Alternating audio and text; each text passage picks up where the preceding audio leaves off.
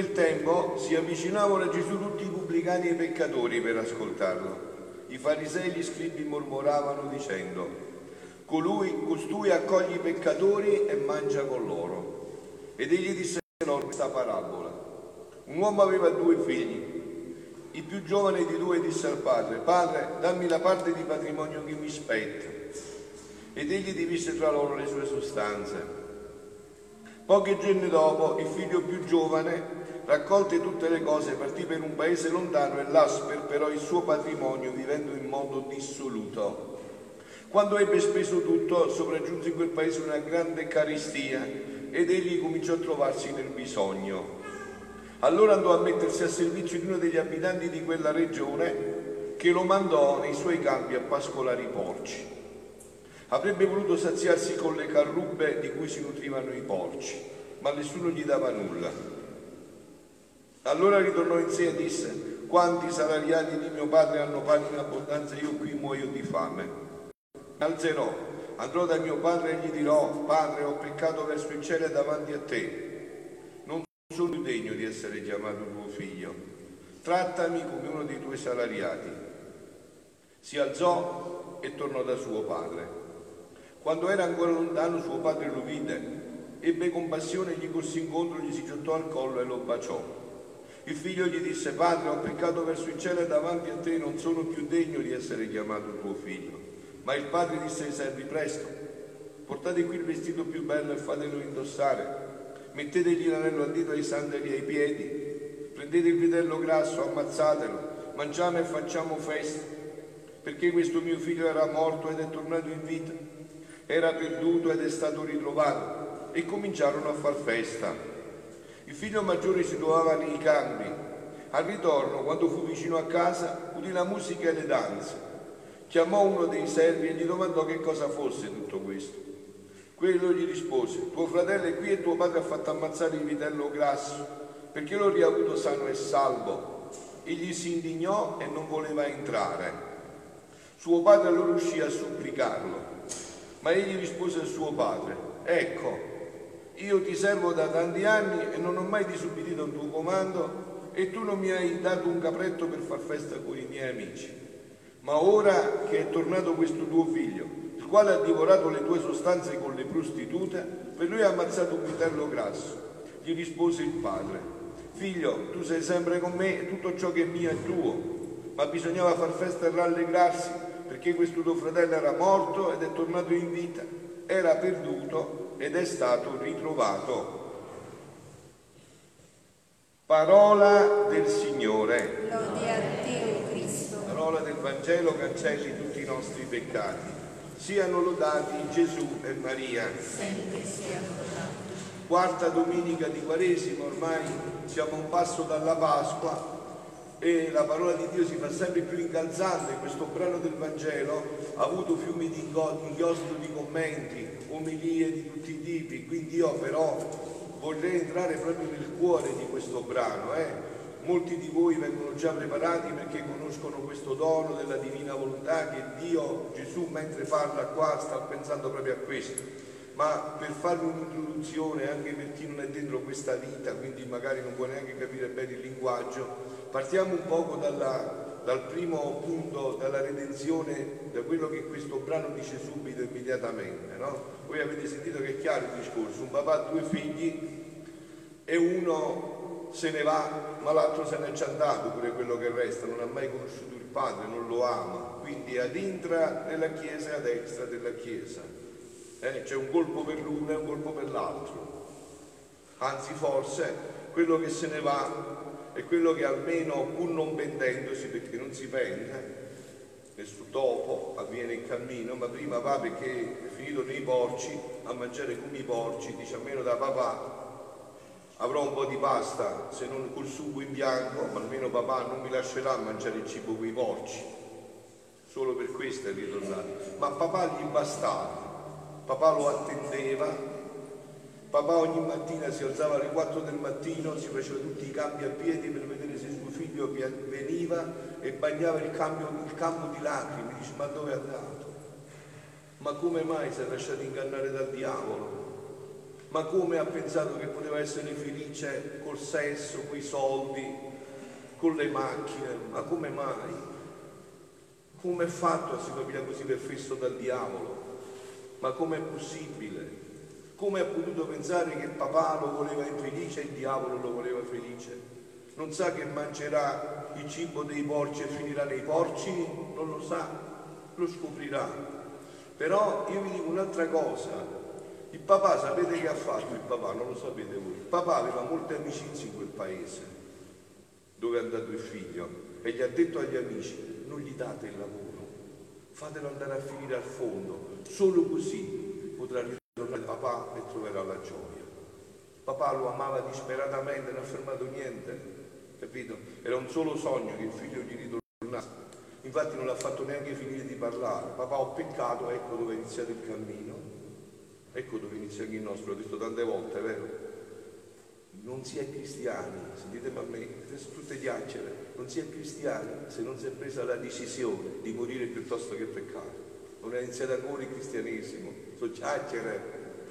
Siamo pre-cristiani, se non abbiamo capito che l'unico vero male è il peccato, ecco chi tu. Eh? Si dice anche da voi che la vaca, Puciuccio, ci perdi l'acqua la testa all'asino, ci perdi l'acqua e il sapore. Se non abbiamo capito questo, come può iniziare la vita cristiana? Se non abbiamo capito che il male fa male sempre e il bene fa bene sempre, ritornerà. Si dice anche da voi. Fa bene? scordati, fa male e pensaci.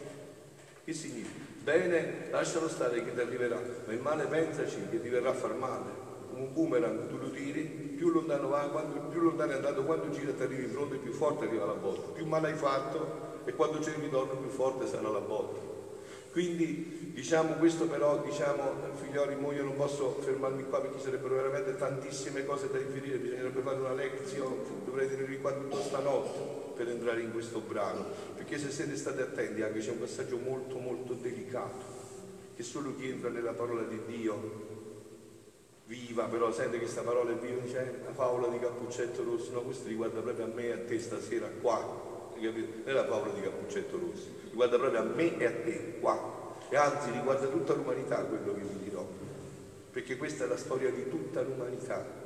Qua c'è tutta l'umanità, ma dicevo se si entra dentro questa parola, siete stati attenti, a un certo punto dice eh, il figlio più giovane, nella prima parte del Vangelo, raccolte tutte le sue cose, partì per un paese lontano e là sperperò il suo patrimonio vivendo in modo dissoluto. Qua il papà, no? Che sta descrivendo un poco più o meno come vissuto, dice in modo dissoluto, dissoluto, tu capisci e non capisci.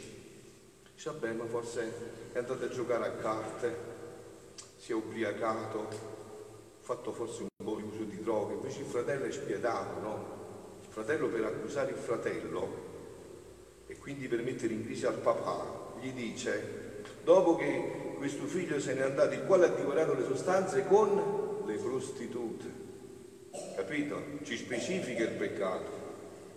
Eh, dice guarda che tuo figlio, è il suo fratello, ma non lo dice, che tuo figlio, per accusarlo, Vedi che non è che ha vissuto da dissoluto, si capisce e non si capisce, no, te lo dico io come ha consumato i soldi, i beni che gli hai dato. Sei andato a giocare con le prostitute, eh? lo dice il figlio, capito? Perché il papà sente sempre a coprire il figlio come la mamma, e eh vabbè, ma che vuoi fare? Ha sbagliato, è stato un momento di debolezza, non ha capito, ma capirà, vedrà, invece il fratello no, diventa spietato come Caino, dov'è tuo fratello? E che ne so io dov'è il mio fratello? E che sono i custodi di mio fratello, l'avevo ucciso e messo sottoterra, no? Invece il papà è sempre amore. Un giorno, il 5 agosto del 1982, 81, 81 mi pare, mi ricordo bene l'anno, comunque non nel Medioevo, quindi non nel 2300, 1981 adesso, la Madonna a Migiugorie una sera ha detto alla veggente, stasera dice a tutto il paese, prima hanno fatto tre giorni, tre giorni di digiuno, pane e acqua tutto il paese. Eh, ma questo, qua, come si fa a dire queste cose? Tre giorni di digiuno a pane e acqua tutto il paese. Pure gli animali li hanno chiusi quella sera, dice, guarda, dice a tutto il paese che viene che la Madonna vuole parlare a tutti e tutti avranno qualche segno. Non lo sapete? Ma guardate così sgranati, dovreste avere la memoria queste cose, no? cioè vedete con gli occhi così granati, cose che ormai sono di oggi, no? e sono andato tutto il paese, è andato. E chi toccava la Madonna sentiva una scossa elettrica, chi sentiva un calore, tutto, tutto il paese, voi lo potevate chiedere a tutto il paese, se venivate con me a Meggiugorio, sono andato al 94, no?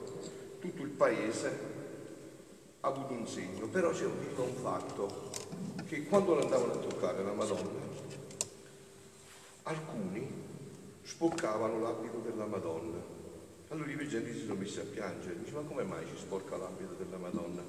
E la Madonna ha detto, sono quelli che sono in peccato mortale, digli che vadano a confessarsi, che vadano a confessarsi. Però sapete qual era la cosa? Andavano due persone, tre persone a toccare la Madonna e i veggenti non capivano chi sporcava l'abito della Madonna. Dio non fa capire il peccatore. Noi, noi diciamo subito i fatti degli altri, Dio no. Però i fatti nostri non vogliamo che si dicono, è vero? Peccati nostri non vogliamo che si dicono. Ma se possiamo accusare un fratello subito lo facciamo. Dio no, Dio è papà, Dio ama, Dio va sempre, perché si serve anche dei porci per salvare i figli capito? Ci serve anche dei porci per salvare i figli. Ma dicevo però, queste cose dovrebbe essere patrimonio bimillenario nostro della Chiesa. Io invece vi dico che adesso è giunto il tempo in cui la nostra fede diventi matura, eh? non ci sarà più tempo, sapete?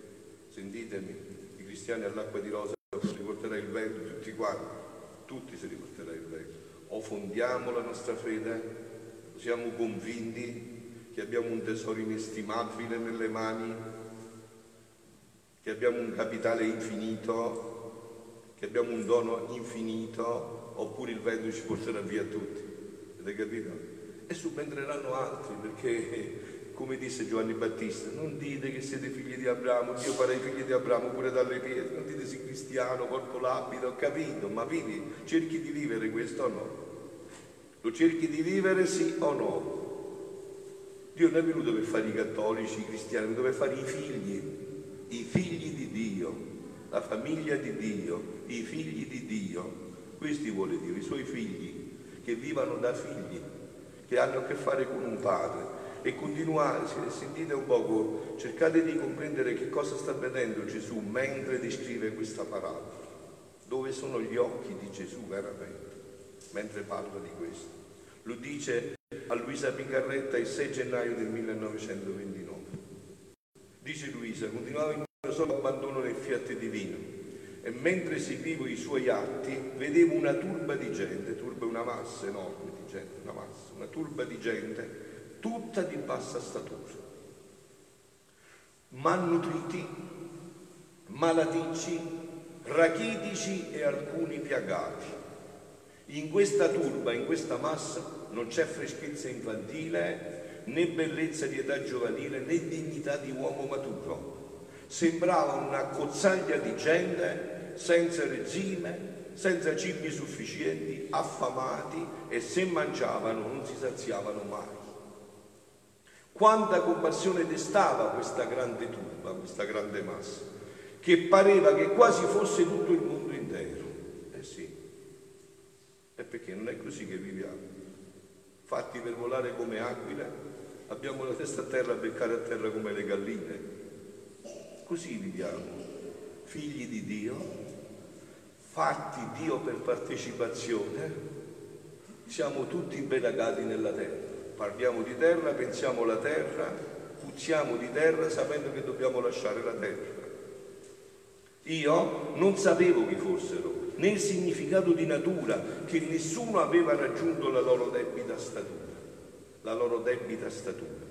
E mio amato Gesù, sospirando, è uscito dentro da mio interno e mi ha detto, voi sapete no, che eh, i veggenti a Meggiugorie, ma anche tanti santi, per esempio Santa Faustina, i veggenti a Meggiugorie proprio con il corpo, i santi invece, da quello che sembra quasi nessuno, almeno io non so, dalla conoscenza che ho, in spirito, sono andati in paradiso.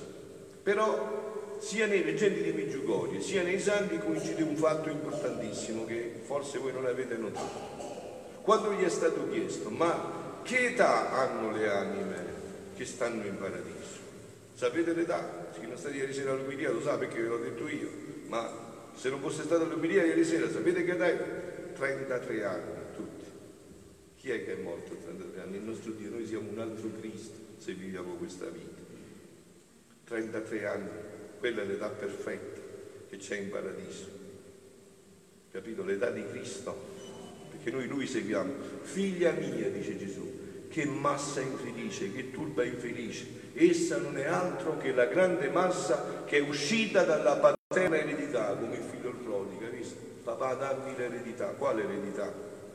Ho fatto io i sacrifici, io ho lavorato e tu mi chiedi l'eredità, ma io te la do, dammi che è uscita dalla paterna eredità, data a loro, dal loro celeste Padre. Poveri figli senza eredità paterna non hanno le loro terre dove starsi al sicuro, non hanno cibi sufficienti per nutrirsi e sono costretti a vivere di latrucini e di rapina e di cibi senza sostanza e perciò riesce quasi difficile di crescere a debita statura perché le loro membra non hanno forza sufficiente per svilupparsi e perciò sono rachitici, infermi, affamati senza mai saziarsi. Tutto ciò che prendono non si adatta alla loro crescenza perché non sono cibi adatti e stabiliti per essi, né dalla loro eredità. Dio non ci ha fatto per mangiare il carrubbe con i porci. Dio ci ha fatto per mangiare il cibo degli angeli, perciò adesso ci mettiamo Dio nello stomaco dove metti i maccheroni. E il suo si impasta col tuo corpo il suo sangue si mischia dentro il tuo sangue. Dio non ci ha fatti per andare con i porci, no. Un padre non fa i figli per andare con i porci, li fa per portarli a mete altissime per darci il cibo degli angeli. Capito? Dio ci ha fatto per questi, ma prima di questo cibo viene un altro cibo, se non questo cibo non raggiunge quel cibo, è il cibo della divina volontà, quello che Gesù a Luisa gli ha parlato per una vita. Figlia mia, l'eredità è sempre Gesù che parla, l'eredità data dal mio celeste Padre a questa massa di gente, a questa turba di gente, era la mia divina volontà. In essa dovevano trovare cibo per crescere a debita statura aria balsamica per renderli sani e forti, la quale doveva dipingere sul volto la freschezza infantile, la bellezza giovanile e la dignità e grazia dell'uomo maturo. Non era bene che questa eredità non possedeva, di cui l'uomo doveva essere il padrone e tenere a sua disposizione tutti i beni che voleva, nell'anima e nel corpo. Ma io dico scusate, ma come fa? Non è facile capire tutto questo. Ma ve l'ho detto tante volte, è semplicissimo e che non vogliamo capire. Ma se un papà e una mamma terrena avessero il potere di fare un figlio bello, sano, intelligente, eh, che non muore mai, tutto quello che volete, tutti i figli che volete, ma lo farebbero così. E questo Dio aveva il potere di farlo e così ci ha fatti. Così ci aveva creati. Ve l'ho detto tante volte, Dio si è messo in mani nei capelli quando ha visto che abbiamo fatto il tumore, il cancro, la depressione, la morte. Questo l'abbiamo fatto noi perché abbiamo sconnesso Dio e ci siamo connessi col diavolo. Questo è quello che abbiamo fatto. E quello è quello che vedete nel mondo. E più ci allontaniamo da Dio, beh, sempre più ci pervertiamo. Si vede, si tocca, si vede e si tocca. Ormai si tocca sempre più. Si vede e si tocca tutto questo. Perché non abbiamo più questo cibo e la strada di ritorno, però io, non, io però sono annunciatore di bella notizia, annunciatore di speranza senza dubbio. Dio, Gesù piange, brama, arde, brucia dal desiderio, molto più di questo Padre. Chi descrive questo è Gesù. Questo Padre è Lui. Ve l'ho detto, questo padre alzava alle 4 la mattina, si faceva 30 km di campo per andare a vedere se il figlio veniva col bastone a 80 anni non stancava di vedere se suo figlio veniva, ha colto il primo movimento del figlio per dargli l'abito più bello di quello di prima, l'anello più costoso di quello di prima, i cibi più deliziosi di quelli di prima. E questo Gesù sta proponendo all'umanità. Ma come si fa se non si matura? Come si fa se ancora i cristiani bisogna dire che la croce si fa con la mano destra, non con la sinistra? Che bisogna andare a messa la domenica? Come si fa se il nostro livello spirituale non sale? Se nei nostri paesi tutto puzza di terra, di odio, di impurità, eh, come si fa? Come si fa? È chiaro che il diavolo ha tutte le possibilità in queste dinamiche, no? È chiarissimo. È chiarissimo, no? Mica ci vuole chissà che cosa per capirlo, è semplicissimo, che vogliamo non vedere, ma si vede e si sente tutto questo. Quindi dice Gesù, onde come l'uomo uscì dall'eredità della divina volontà non trovò più le cose a sua disposizione. Da figlio, poi sentite, servo. Tu ti immagini uno che passa dallo stato di figlio giuridicamente allo stato di servo. Va a vedere un po' questo fatto. Un figlio quando va a casa deve dire mamma, papà, per piacere, mi dai una fetta di pane? Mi dai un po' di Nutella, soprattutto oggi che fai? Figlio, apro il mobile, prendi il pane, taglia, prende la Nutella, la spalma, la mangia, ma il servo no, il servo devi chiedere il permesso. Ma per piacere posso, devi bussare il campanello, il figlio alle chiavi. E noi con Dio viviamo da figli. Noi conosciamo questo papà, c'è un rapporto personale tra noi e Dio. Che cos'è per noi la preghiera? Uff, la preghiera, ma che cos'è la preghiera? Ti stanchi di parlare con la tua fidanzata quando sei innamorato? O col tuo fidanzato? Mandi 5.000 sms, poi mandi quelli vocali, l'MMS, come si chiama, poi stai a parlare notte intera. E come mai ti stanchi con Dio? Perché non c'è un rapporto di, di amore, non c'è questo rapporto di amore. Questo è il punto. Ecco perché, dice Gesù, aspetto con tanto amore che questa massa che questa turba che devi vivere nella nostra, fiat, nella nostra volontà divina. Essa ci formerà la bella massa di giusta statura, bella e fresca, che sarà nutrita di cibi sostanziosi, che li renderanno forti e sviluppati, formeranno tutta la gloria della nostra opera creatrice. Il nostro dolore è grande nel guardare questa massa infelice e deformata e nel nostro dolore ripetiamo, ah, ah, non uscì dalle nostre mani creatrici inferma, senza bellezza e freschezza, l'opera nostra, non uscì così, ma era un amore solo a guardarla, anzi ci rapiva tanto era bella. Avrei tante altre cose da dire, ma è meglio che mi fermo perché sennò poi vi devo tenere qua tutta la notte, ve l'ho detto. Però figlioli, appunto, questo è quello che ha detto Gesù e che dice ancora, io devo soltanto lasciarvi l'ultimo passaggio io vi ho detto che questa cosa è grave. Io voglio capire voi che cosa pensate quando dite nel Padre nostro venga il tuo regno, sia fatta la tua volontà come in cielo così in terra.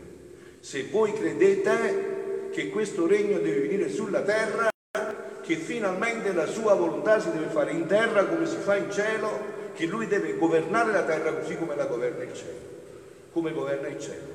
E se le cose stanno così, come è possibile più che noi viviamo ancora questa bassa quota della vita cristiana avendo questo potere nelle mani, di affrettare questa venuta di questo regno?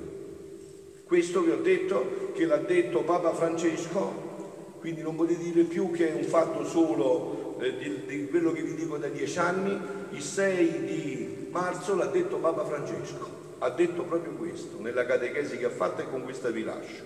Dopo aver pregato, ha detto Papa Francesco, perché il suo nome sia santificato, sta commentando il Padre nostro, il credente esprime il desiderio che si affretti la venuta del suo regno sulla terra. Papa Francesco l'ha detto questo. Il 6 di marzo 2019, che noi abbiamo il potere di affrettare questo regno. Questo regno che toglierà tutti i mali e porterà tutti i beni questo regno che ci toglierà dalla schiavitù di servi in cui ci siamo cacciati col peccato originale e con tutti i peccati attuali, da questo principe del mondo che è Satana che l'abbiamo reso noi, come si fa voi a fare il sindaco al vostro paese?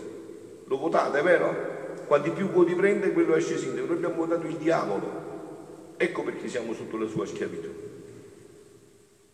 Ma Dio ci dà la possibilità di cambiare il voto di dire come il figlio prodigo papà ho sbagliato, papà sono finito a mangiare con i porci nei porci, portarmi nel braco dei porci, ma voglio tornare a te e basta questa parola che papà ci darà l'abito più bello, più bello ancora di quello in cui eravamo stati creati, perché quando siamo stati creati il sangue di Dio non era stato ancora versato, invece adesso è stato versato per me, non lo so, tu mi dici per tutti, sì ma io dico per me, fossi stato l'unico sulla terra, Gesù avesse, avrebbe versato il suo sangue per me, esclusivamente per me, unicamente per me. Perciò figlioli, dobbiamo ritornare a questa fede, avete capito? Non si può vivere un, uh, un'apparenza di fede. Il cristiano o vive ad alta quota o non, è, non è cristiano. Non si può vivere a bassa quota questo splendore, questa bellezza. Siano lodati Gesù e Maria.